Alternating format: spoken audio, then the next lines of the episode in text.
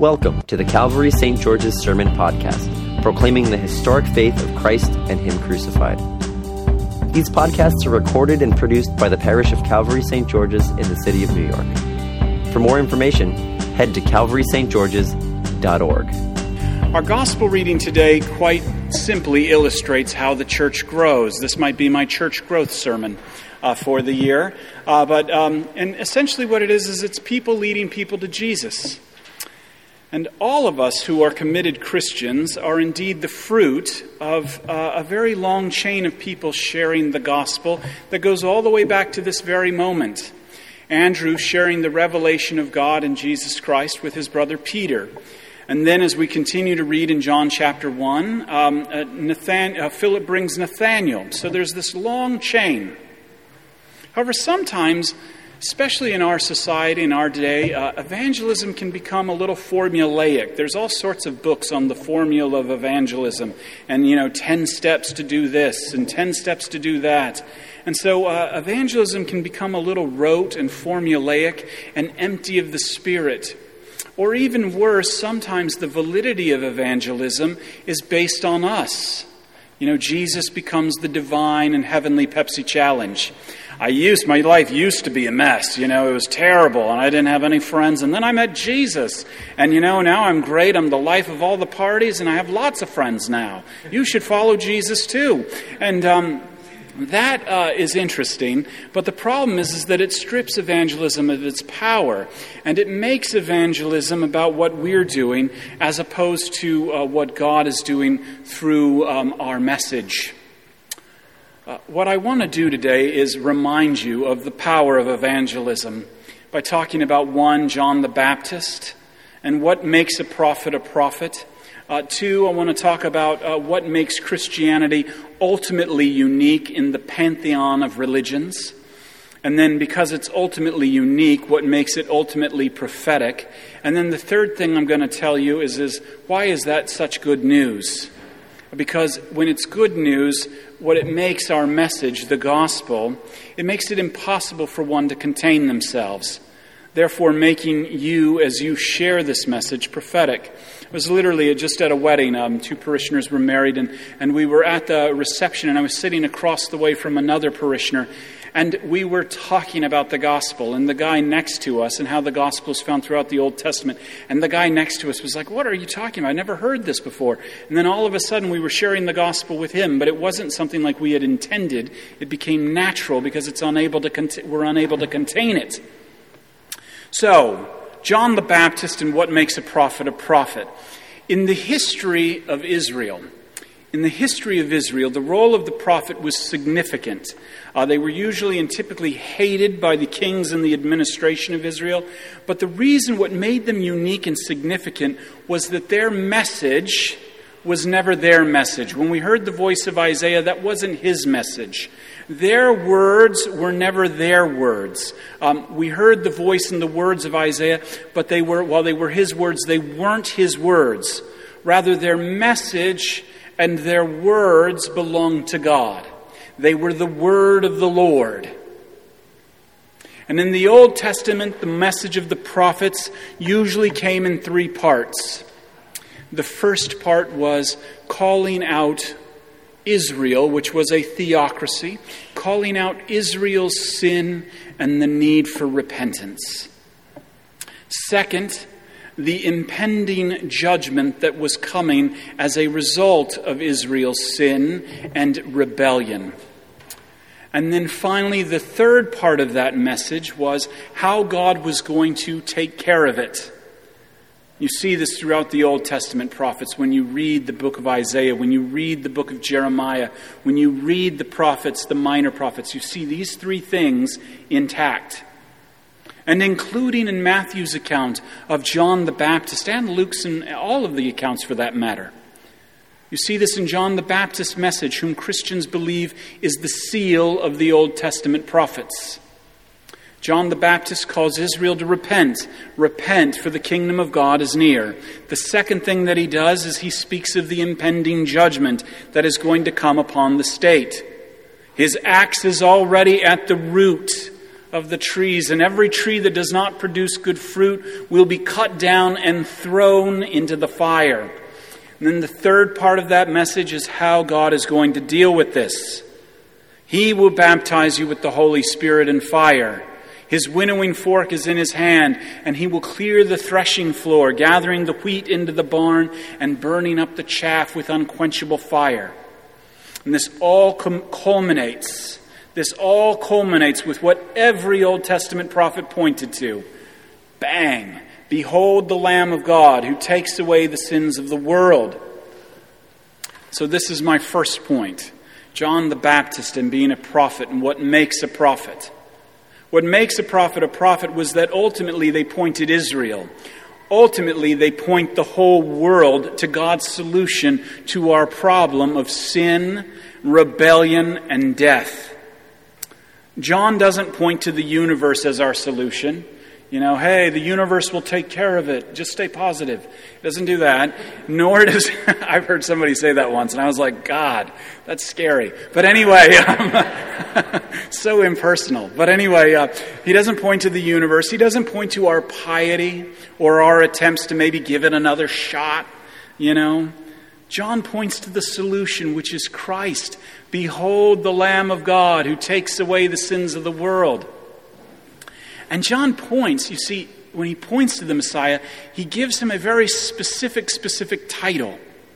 You know, there's a real trend in the church today to like downplay the atonement. And on part because the atonement, the theology of the atonement and the doctrine of the atonement has been uh, just elevated with straw men for like the last 200 years.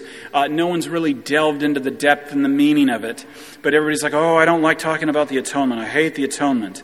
And I can tell you why, and I can tell you why it's good in, uh, later, but and go into more detail with that. But, but he points, see, he points to Jesus as something very specific. He says, Behold the Lamb of God that takes away the sins of the world.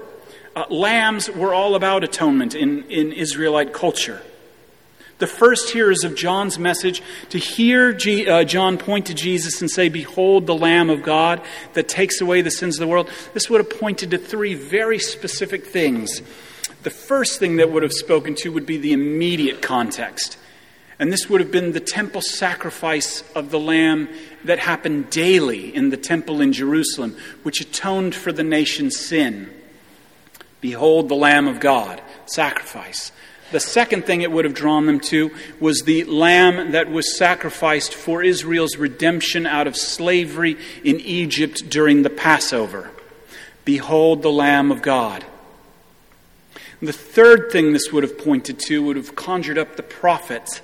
The prophet, specifically Isaiah, who, when speaking of the solution, speaks of a lamb who was led to the slaughter, upon whom the iniquity of the world is laid upon, or is laid. All religions have sacrifices to appease their gods. Oh, I, I don't like I don't like sacrifice. I don't like talking about it. Nonsense. Justice is hollow without sacrifice. Hear me on that. Justice is hollow without sacrifice. Some religions offered lambs or other animals.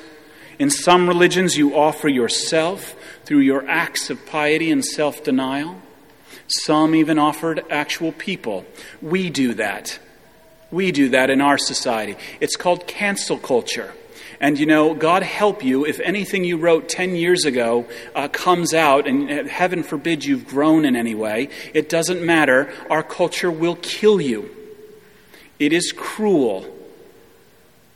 If I wasn't a Christian, I would be an atheist. And um, if I wasn't, and I'd probably be joining the cancel culture. You know, justice! You know, never mind what I've done, the log in my own eye. But if I wasn't an atheist, I'd be a practitioner of Aztec polytheism. That's an amazing religion. Uh, they had a very high view of the atonement. All they wanted was your heart, literally. And um, if your heart wouldn't do, they'd take your neighbor's. And so, but my point being is that every religion, every religion, even atheism, cultural atheism involves, I mean, just think about all the gulags. Think about the Uyghurs in uh, Western China. Those are sacrifices to an atheistic state. Every religion involves sacrifice. And we talk about justice and look at the NBA, look at the, the Premier League, how it sweeps it all under the table because, you know, we don't want to make that sad the sacrifice of our money. But every religion involves making sacrifice to a God to atone for our sins and shortcomings. However, here's the great truth of Christianity. Here is the great mystery of Christianity, which sets it apart from the pantheon of the religions of the world and ultimately makes it prophetic. God offers his only Son. God offers the Lamb. And this was never plan B. You remember when Abraham marches Isaac up to the top of Mount Moriah where the temple eventually stood, and Isaac is like, Where is the sacrifice? And Abraham looks at him and says, Son, God will provide. This is what it's all pointing to that God will provide this sacrifice. God will provide it. God offers His only Son, His blood for your blood. He is the judge in our place. He is condemned in your place. He takes away the sin by becoming sin as the Lamb who atones for not just Israel's sin, but for the whole world's sin. And he does this as our great Passover lamb that redeems us from slavery, not just in Egypt, but the sin of bond, the slavery and the bondage of sin and death. He is that atonement lamb which not only atones for Israel in the moment, but atones for Israel and the whole world for eternity. And as our lamb, he has borne every single one of our iniquities. And let me tell you something. There is nothing more inclusive than that message. Because that message levels everybody and puts them on the same playing field. You'll often hear it said, oh my God, Christianity is so exclusive. And indeed, like some, the message has been skewed and it, it can come across exclusive. But when it is understood in its essence, it is nonsense because we believe that everyone is a sinner and that everyone is in need of saving. Remember, Jesus is not simply the Redeemer of the redeemable. Jesus is not simply the Savior of the salvageable, those who are kind of pulling it together and getting it better and are going to do it next year, or those who simply believe in Him. He is the Savior of the whole world. He takes away the sin of the whole world. No sin is unaccounted for. No sinner, even yourself, is ever left out. He saves the world by becoming the world's sin. And if you're sitting there thinking in your pew today, but not that, Jake, no, that is taken care of in Christ's death as well. And this is my second point. Every other religion of the world, man must seek and find God every other religion of the world, man must atone for himself. The gospel tells us, though, flips it all on its head and says God seeks, God finds, and God saves man, humanity, by becoming humanity. And this is profound because Christianity, therefore, follows. If you've ever seen the Isenheim altarpiece with John the Baptist and his finger elongated, Christianity follows that long finger when it's in its purest form right to the cross of Christ.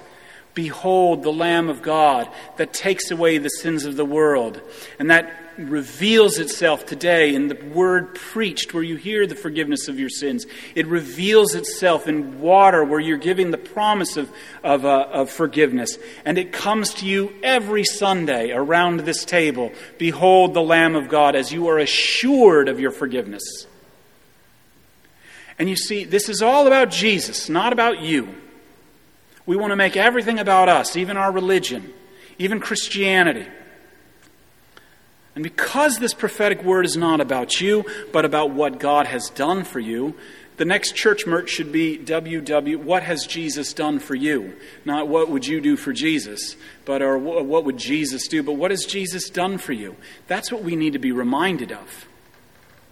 And because this prophetic word is not about you, but what God has done for you, when it comes to evangelism, sharing our faith actually becomes natural and truly free.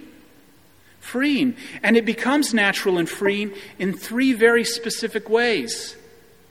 First, we're freed from, from having to worry about the legitimacy of our experience. Because truly, na- because, because, because our claims of self improvement are no longer seen as the basis of the witness of our faith. I mean, if it was about self improvement, I would have been disqualified at about 7:30 this morning. You know, uh, uh, seven years ago, even before, right, like right from when I was born. This is the thing.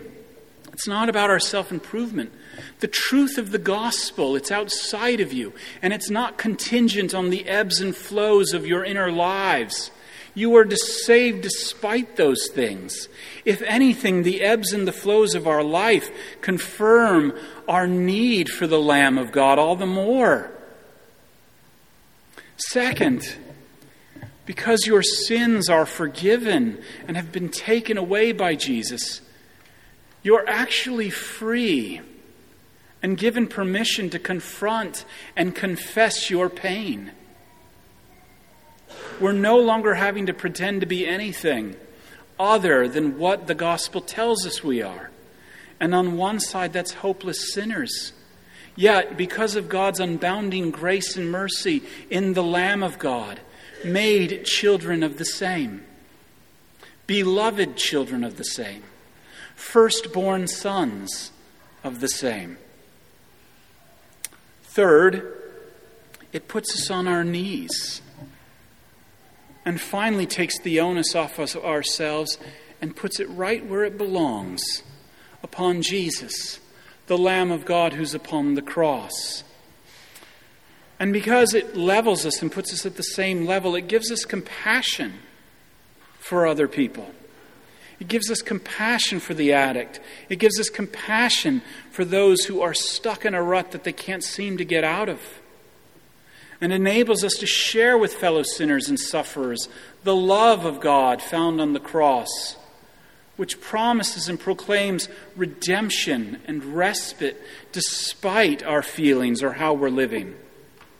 And to the compulsive addict, the addicted person, whatever that may be, this makes all the difference in the world. And this is my third point. What's evangelism about? Well, it's about, in a practical sense, disciples, you and I, making disciples. However, it's not, nor has it ever been about us. And that's really, really freeing. Our gospel reading tells us that Andrew brought Peter. And the truth is, when our message is not about us, but what Jesus has done for us, we are that prophetic voice of John. We're that prophetic voice of Andrew, calling out in the concrete wilderness of New York City Behold the Lamb of God who takes away the sins, every sin of the world. That's when we're bringing people to Jesus. That's what evangelism is all about. It's not talking about what God has done for me lately. It's not about telling my personal story of how I decided to follow Jesus and I used to be like this and I used to be like that. If you read the book of Acts, I mean, the, the testimony of the apostles is uh, this Jesus, whom we all crucified, God has raised from the dead and made him Lord of all things. That's the testimony. To witness is to point to Jesus, to point to the Word, to point to water, to point to bread, to point to wine and simply say, Behold the Lamb of God. And maybe it's evangelizing yourself. But behold the Lamb of God who takes away the sins of the world. It's not about you. It's not about me. It's all about Jesus. Amen. Thank you for listening to our sermon podcast, produced and recorded at the parish of Calvary St. George's in the city of New York. If you feel led to support the continuing ministry of the parish, you can make an online donation at calvarystgeorges.org slash giving. Thank you.